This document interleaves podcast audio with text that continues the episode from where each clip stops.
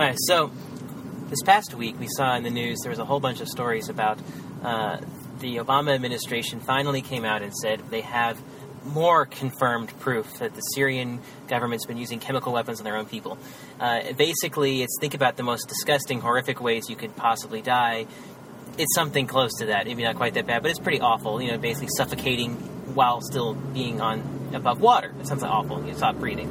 Okay, so this awful thing that crossed a red line. The Obama administration was really upset about all this stuff, and they had all these like um, warnings or, or, things, ominous threats, but they were very vague. They didn't spell anything particularly out, and so all these the news organizations started covering like, okay, they're according to this person, the U.S. government's going to start arming the rebels, and according to this person, the U.S. government is seriously thinking about establishing a no-fly zone. You know, they're going to start shooting down Syrian jets and putting American fighter jets, you know, to patrol the skies.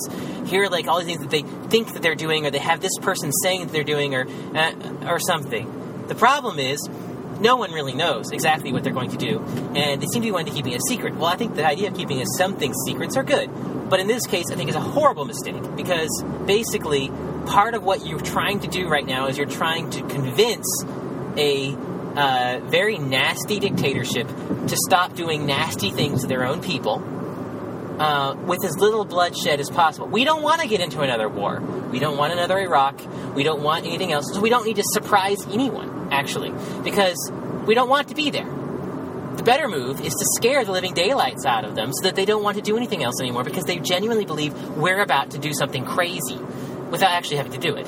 So part of the problem with this whole like secretive nature of the way that they've been dealing with how we respond to stuff is that essentially what we end up doing with this is we're forced to act. We, we, whatever our secrets are, they don't know the secrets until we actually do something. On the other hand, if the Obama administration had come out immediately and said, "So yeah, red lines have been crossed, and uh, we're in the process of discussing with our allies how to set up a no-fly zone," and you know, the Syrian regime has four days to you know pull back their tanks, or we're going to start flying fighter jets over Damascus.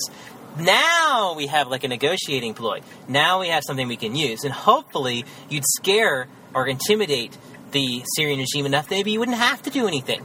You know, nothing like a good solid threat. It's very concrete to get your point across. The whole like we're stepping up what we give to the rebels is really kind of nonsensical in my opinion. It's like looking at a child and saying, "You better not dot dot dot." Whereas if you look at the child and say, "If you do that, you're grounded for a week." Okay, well that's a, that's a lot more concrete, and the child actually can think, is this okay? That's really not worth it. I'm not. I don't want to get grounded for a week, and I know my mom and dad are going to actually do that, so I'm not going to do anything. Whereas in the case of like the Syrian government, same deal. The Syrian government thinks to themselves, huh? Okay, so if we keep doing what we are doing, it's going to be really, really bad. So we'll, we'll, we'll stop. Let's stop. That sounds like a good idea. Let's stop.